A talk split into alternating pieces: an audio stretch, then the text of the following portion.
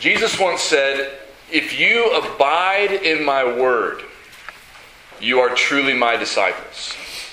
Now, that one sentence can radically reshape the way we think about what it means to be a Christian if we will let it, if we will ponder it, if we will consider how it relates to other things that Jesus said. For example, if I asked you, how does somebody become a Christian? You would probably say something like, well, you have to turn from your sin, right? That's repentance. You turn from your sin and you trust in Jesus. If you do that, you're a Christian, and you would be right. But if I asked you if someone said they believed in Jesus, how would you tell 10 years later if they were really a Christian or not? That's a little bit tougher to answer. In one sense, uh, we can't know. You might say, well, I, I mean, there's no way I could know with 100% certainty, right? Because I can't see into somebody's heart. I don't know all that God knows. And so there's a sense in which nobody can know the state of somebody else's soul with 100% certainty, right? But are there things that we could look for, signs, evidence that we might see or not see in someone's life that would be a strong indication one way or the other? That they either genuinely were a Christian or not. One of the more consistent answers to that question in Scripture is that one of the things that marks someone who is truly a believer in Christ is they stick with Jesus over the long haul. They abide, to use that word that Jesus used. They persevere. When Jesus said, If you abide in my word, you are truly my disciples, he didn't say that to a group of people who had no interest in Jesus. John tells us he said that to the Jews who had believed in him.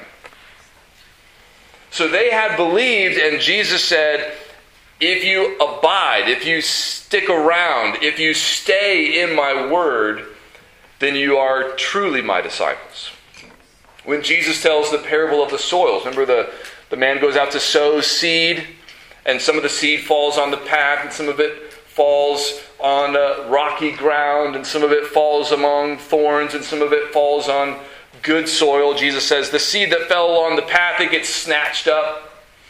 The seed that falls among rocky soil, it springs up real quick, but it has no root, and so when the sun comes out, it dries up. The seed that fell among thorns gets choked out but the seed that falls on good soil produces fruit 30 and 60 and 100 fold. Not every time the seed produces a response do you end up with someone who bears fruit. Not everybody lasts. But true disciples, Jesus said, persevere. True disciples abide. True disciples stick with Jesus. If you look with me at the Gospel of John, chapter 15, Jesus is going to use uh, some agricultural imagery, right? A fancy way of saying he's going to talk about things that grow, right, and that we cultivate. Jesus is going to use the imagery of a vine, a vineyard, to communicate the uh, importance and the significance of sticking with Jesus. Because let's be honest, every disciple, everybody who sets out to follow Jesus, is going to face some opposition along the way and is going to have some opportunities to turn back and say, never mind. This is too hard. It costs too much. I'm no longer interested. No, thank you.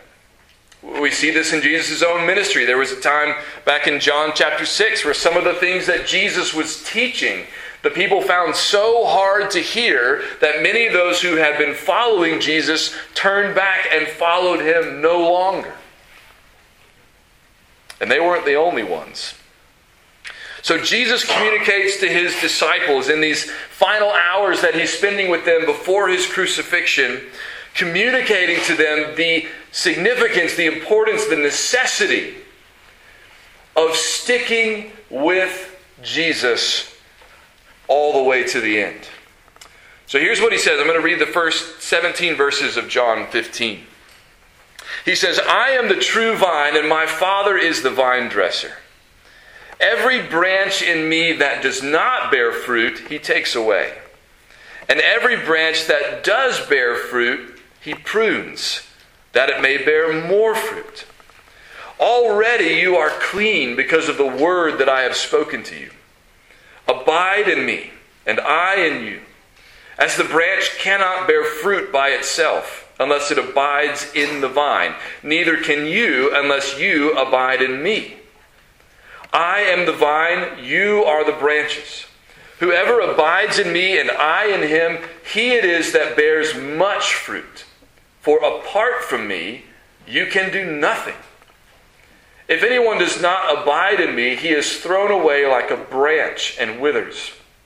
And the branches are gathered, thrown into the fire, and burned. If you abide in me and my words abide in you, ask whatever you wish, and it will be done for you. By this my Father is glorified, that you bear much fruit, and so prove to be my disciples. As the Father has loved me, so have I loved you. Abide in my love. If you keep my commandments, you will abide in my love, just as I have kept my Father's commandments and abide in his love. These things I have spoken to you, that my joy may be in you, and that your joy may be full. This is my commandment, that you love one another as I have loved you. Greater love has no one than this, that someone lay down his life for his friends. You are my friends, if you do what I command you. No longer do I call you servants, for the servant does not know what his master is doing. But I have called you friends, for all that I have heard from my Father I have made known to you. You did not choose me, but I chose you, and appointed you that you should go and bear fruit, and that your fruit should abide, so that whatever you ask the Father in my name, he may give it to you. These things I command you so that you will love one another. So, the image that Jesus begins to paint for his disciples and for us here is of a vineyard. And in this vineyard, Jesus says that he is the true vine. And his father is the vine dresser. So, his father is the one who, who cultivates the vine, who cares for the vine. And Jesus is the vine, the, the, the stalk, right? The chief part that the branches are all connected to. And those branches that are connected to Jesus, he says, are supposed to bear fruit. Verse 2, he says, Every branch in me that does not bear fruit, he takes away, and every branch that does bear fruit, he prunes, that it may bear more fruit. So, most of you, I don't know, you probably don't have a lot of vineyards on your property, right? But maybe you have some peach trees. You got some peach tree growers in here. You might plant in your yard a dogwood tree just because you want to see the blooms in the spring. But you don't plant a peach tree for the blooms. You plant a peach tree for the fruit. So if you plant a peach tree and there's no fruit on it, after a few years, what are you going to do with it? Dig it up. Maybe try again. It's useless. If there are branches on that fruit tree that don't produce fruit, what are you going to do? You're going to cut them off. If there are branches on that peach tree that do produce fruit, what are you going to do with those? You're going to prune them each year in the hopes that year after year it'll produce more and more fruit. That's what it's for. And Jesus is saying that's what my Father is looking for. That's what the branches that are connected to me are for. They are to bear fruit. And so if a branch doesn't bear fruit, it gets taken away. If it does bear fruit, it gets pruned so it'll be more fruitful. Have you ever had a season of your life where you thought, God, I thought I was doing what you wanted me to do. I thought things were going well, but now all this painful stuff is happening to me. Why is that happening? Well, pruning is painful, but pruning produces more growth and more fruit. God works in us to help us be more fruitful, and sometimes that's a painful process to go through. So, Jesus is the vine. Who are the branches? Well, if we haven't figured it out yet, Jesus tells us that we are the branches. Right? Verse 4 Abide in me, and I in you, as the branch cannot bear fruit by itself unless it abides in the vine, neither can you unless you abide in me. I am the vine, you are the branches. Okay, so picture the vine, right? And all the branches, the, the vine doesn't have all the fruit on it, right? The, the fruit comes on the branches that spread out from the main stalk of the vine. And so Jesus is saying, You guys are the branches, and you are connected to me. And it is only by being connected to me and staying connected to me that you can bear fruit. If a branch gets disconnected from the vine, no grapes. You don't walk around a vineyard and find random branches lying on the ground full of healthy grapes. They have to stay connected to the vine. The vine is the source of life and nourishment. And it's from what the vine provides that the branches produce the fruit.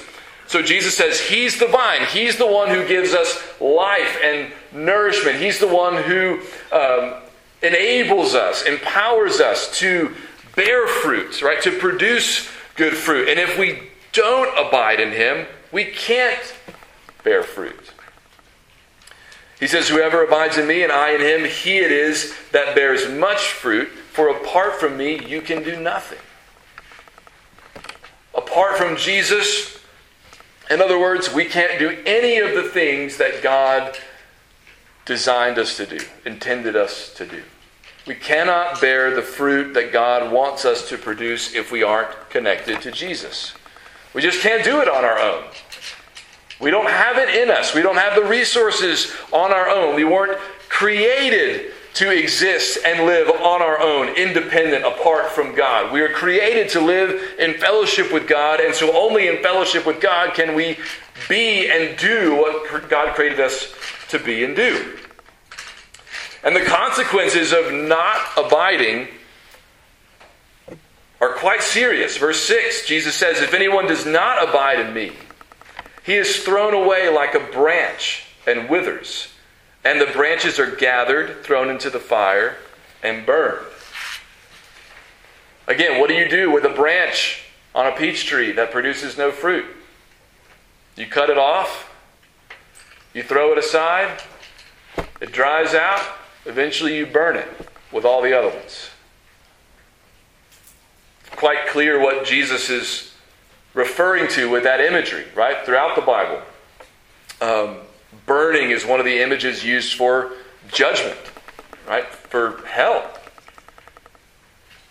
If you don't abide in me, Jesus says, this is where you will end up. You have to stick with me. You have to stay with me.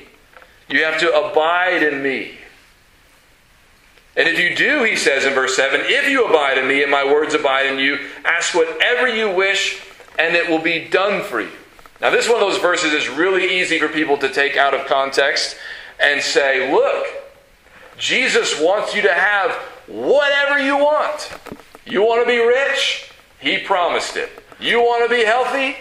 He promised it. All you have to do is ask. I say, Well, I asked and I didn't get it. Well, you must not have asked the right way. You must not have enough faith. You must not really be believing in Jesus. No, the problem is you're not actually reading what Jesus is saying. Jesus is not handing us a blank check and saying, If you abide in me, I'll give you whatever you want. No, he's saying, If you abide in me, and my words abide in you, what's going to happen to you? If you stay close to Jesus, you follow him, you're connected to him, and his words are coming into your life, into your mind, into your heart. What are those words going to do? What is the presence of Jesus, the example of Jesus, going to do? It's going to shape you. It's going to change your mind. It's going to change your heart. What kinds of things then are you going to ask Him for? The kinds of things that He wants you to have, right? In the context of what Jesus is saying here, what He is saying is look, if you will stick close to me and you will let my word abide in you, then that will so shape you in such a way that you can ask for whatever you want and God will give it to you because you'll be asking for the kinds of things God wants you to have. You'll be asking, God, help me bear good fruit. Help me love my neighbor. Help me love my spouse. Help me love my kids. Help me love my brothers and sisters in Christ. God, I got somebody in my life who's just on my case all the time to drive me crazy. There, I, I mean, I maybe even could apply the word persecution. They've made themselves my enemy. They're just hounding me all the time. I know how Jesus responded to people like that. And it's really hard for me to follow his example and love them and bless them and pray for them. Would you help me do that? Abide in me. Let my word abide in you. Ask whatever you wish, and I'll do it for you. That's the kind of thing Jesus is talking about. Not how much money you want in your bank account or what kind of car you want to drive, but hard things that are good things. You can ask God and have confidence He will answer if you're sticking with Him. Jesus is saying essentially the same thing that Psalm 37 4 says. Psalm 37 4 says, Delight yourself in the Lord, and He will give you the desires of your heart. You can't just take the second half and say, God will give you the desires of your heart. Because the desires of your heart might be sinful, wrong, unhealthy, right? But if you delight yourself in the Lord, God, you are what I love. You are what I want. I want to please you. I want to honor you. I want to live my life in gratitude to you. Then ask whatever you want. And he'll give it to you. Right? That's what Jesus is saying. You can't have one half of the promise without the other half. You have to abide in Him. Let His Word abide in you and shape you, and then ask whatever you want, and He will give it to you. He says in verse 8, By this my Father is glorified, that you bear much fruit, and so prove to be my disciples. That's what this is about. Stay close to me, Jesus says. Stick to me. Be connected to me. Listen to me. And when you do, fruit will come from that. Love will come from that. Joy will come from that. Peace will come from that. Patience will come from that. Kindness will come from that. Gentleness, faithfulness, self control. All those things will begin to be produced in your life because you are connected to me. That's my character, and my character will come out of you in the kind of works, the kind of fruit that glorify God. And if you're connected to me and you ask him to help you do those things, He's going to answer yes because that's what glorifies Him and that's what shows the world that you really belong to me. That's what He's talking about. Remember when Jesus said to the disciples, If you love one another as I have loved you, all people will know that you are my disciples. That's the same thing He's talking about here. If you abide in me, produce much fruit, you will prove to be my disciples. It will be evident that you know me, that you've been with me, you've been shaped by me. James might have been thinking about this very teaching of Jesus when he said in James chapter 2 What good is it, my brothers, if someone says he has faith but does not have works? Can that faith save him? A little bit later, he says, So also faith by itself, if it does not have works, is dead. So here's what this comes down to. If you are not connected to Jesus, you cannot do these things. You cannot produce this fruit. But if you are connected to Jesus, that will change you. He will change you. You will still fail and falter. Not everyone who is fruitful and genuinely a disciple is equally fruitful. So you can't look at somebody else and say, well, they're more fruitful than me. That must mean I'm not actually a disciple. No, that's not the comparison. Are you fruitful or are you not? That's the question. Being fruitless is not an option and will not be the case for those who are connected to Jesus. Might it take some time for that fruit to show up? Yeah. Take a peach tree. With three to five years, usually, before you have any real substantial fruit. Sometimes someone comes to Christ, there's dramatic, obvious evidence. Sometimes there's not. Sometimes it takes some time. And even once the fruit is there, is there going to be room for growth? Absolutely.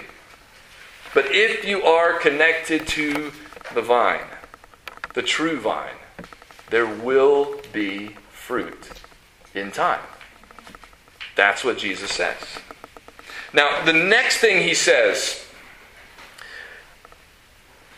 is so tucked away in this passage and it's so significant. I almost I almost don't know how to prepare you for it so that you don't kind of skip over it. This is one of those little hidden gems in the scripture that if you could get this in your mind and in your heart, and you could believe that it is true for you, could radically change your life. And I, I don't say that as an exaggeration, I mean that.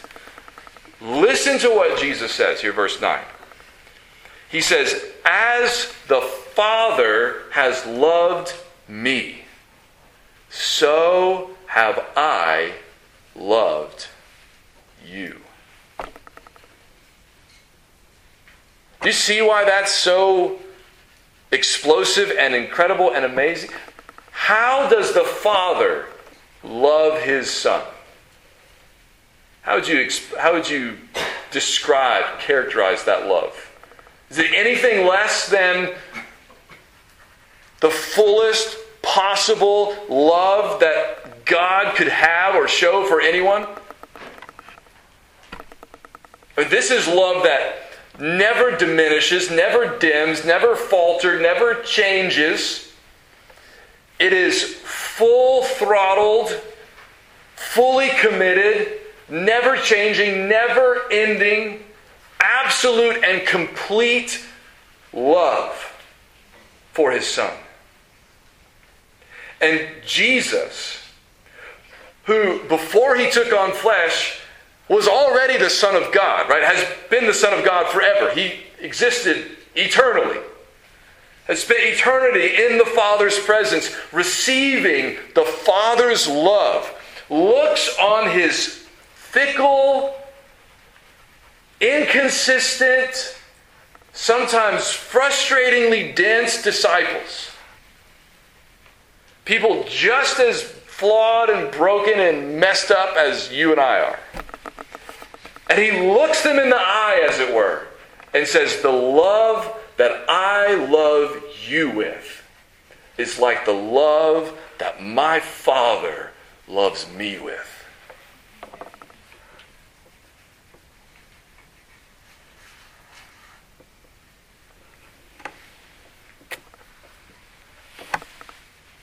Sometimes there's just no way to say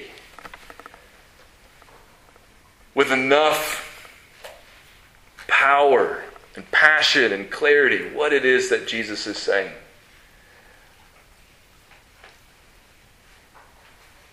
If you and I believed that Jesus loved us at every single moment, with the same love that his Father has loved him with for all of eternity,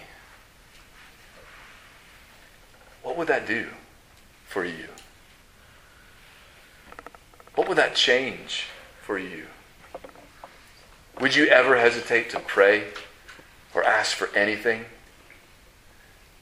Would you ever let your guilt keep you from coming back to God and asking for forgiveness and restored fellowship?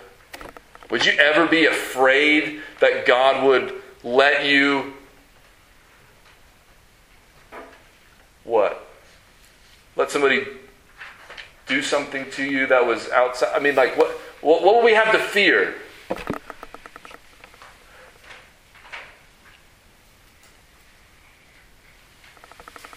Jesus, one of the things I love about Jesus, and of course there are so many, but one of the things I love about Jesus, I love about this passage, is that Jesus makes some really big claims. But they're never just claims, they're never just words. Jesus is about to tell us in just a moment how he is going to show the disciples that he has this kind of love for them. And then in a few hours after that, he is going to show them, he's going to do the thing that communicates above everything else the depths and heights of his love for them and for us. He goes on to say in verse 10 If you keep my commandments, you will abide in my love, just as I have kept my Father's commandments and abide in his love. Remember, love and obedience go together with God. Right? We show our love to him by obeying him. Right? Jesus showed his love for his Father by obeying him. And the same is true for us, that we are called to show our love for Christ by obeying his commandments. But he says, right along with that, he says in verse 11, These things I have spoken to you, that my joy may be in you, and that your joy may be full. Now, here's another thing that we often miss and that people often uh, try to, to separate. People often think, and this is something that has been with us since the Garden of Eden, People often think that God's commands are meant to keep us from joy. God says, don't do that. God says, don't go do that. God says, stay away from that. Because He's trying to ruin our lives. He's a killjoy. That's what people think a lot of times, right? Jesus is saying the exact opposite.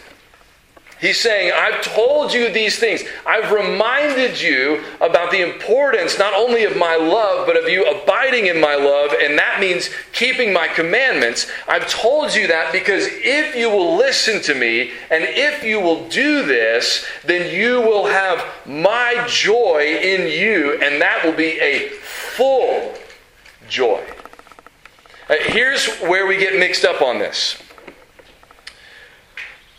Sin does offer pleasure. No doubt about that. Right? The Bible makes clear. Uh, it talks about this in Hebrews 11 that the pleasure of sin is fleeting. It's temporary, but it's there.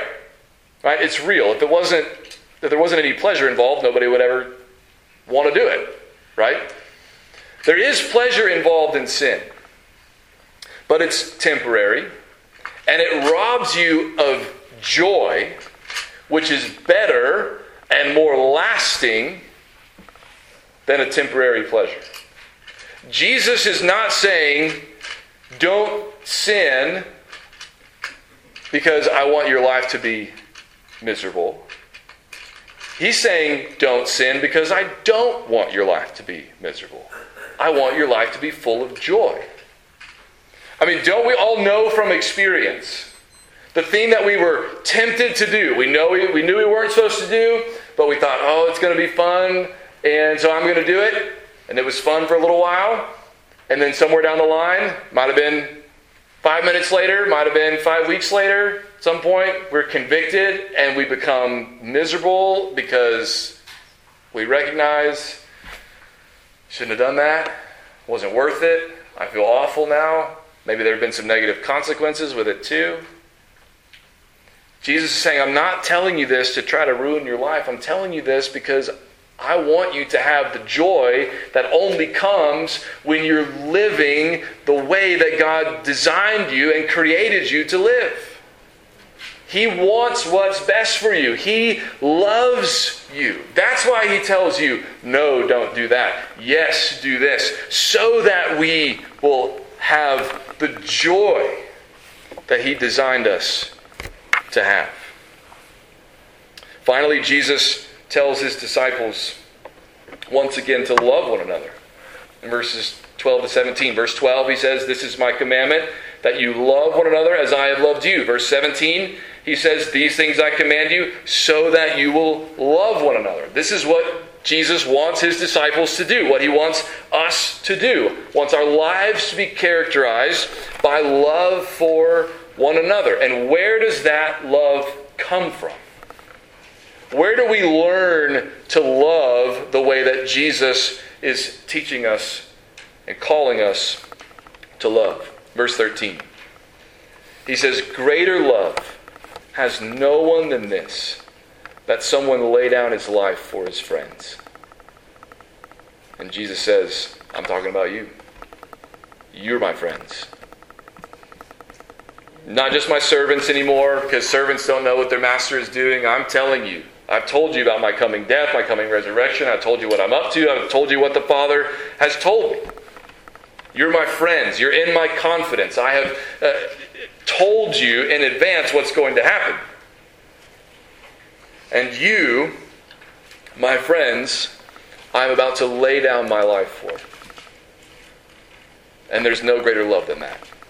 There's no way I can love you more than that. There's no way I can show you more dramatically, more fully, more completely than that the height and depth and breadth of my love for you. And that's true not just for those 11 disciples that were there. Jesus is demonstrating his love for all of us when he lays down his life on the cross. That's why John 3:16 says, God so loved the world that he gave his only son that whoever believes in him should not perish but have everlasting life. That's what Jesus said when I go to the cross, I'm gonna, when I'm lifted up, I'm going to draw all people unto myself. He's demonstrating love for us, for you. And if you are drawn to Him, if you will leave your sin behind and you will trust in Jesus, then He will save you. He will forgive you. He will give you new life. He will give you joy. And you too will be His friend. The receiver of His love, one that He can say, I love you like the Father loves me. So keep loving one another. Keep bearing fruit. Keep close to Jesus. You won't find a better love anywhere else. You won't find more joy anywhere else. And you cannot bear fruit any other way than by sticking with Jesus, the lover and Savior of our souls. Let's pray.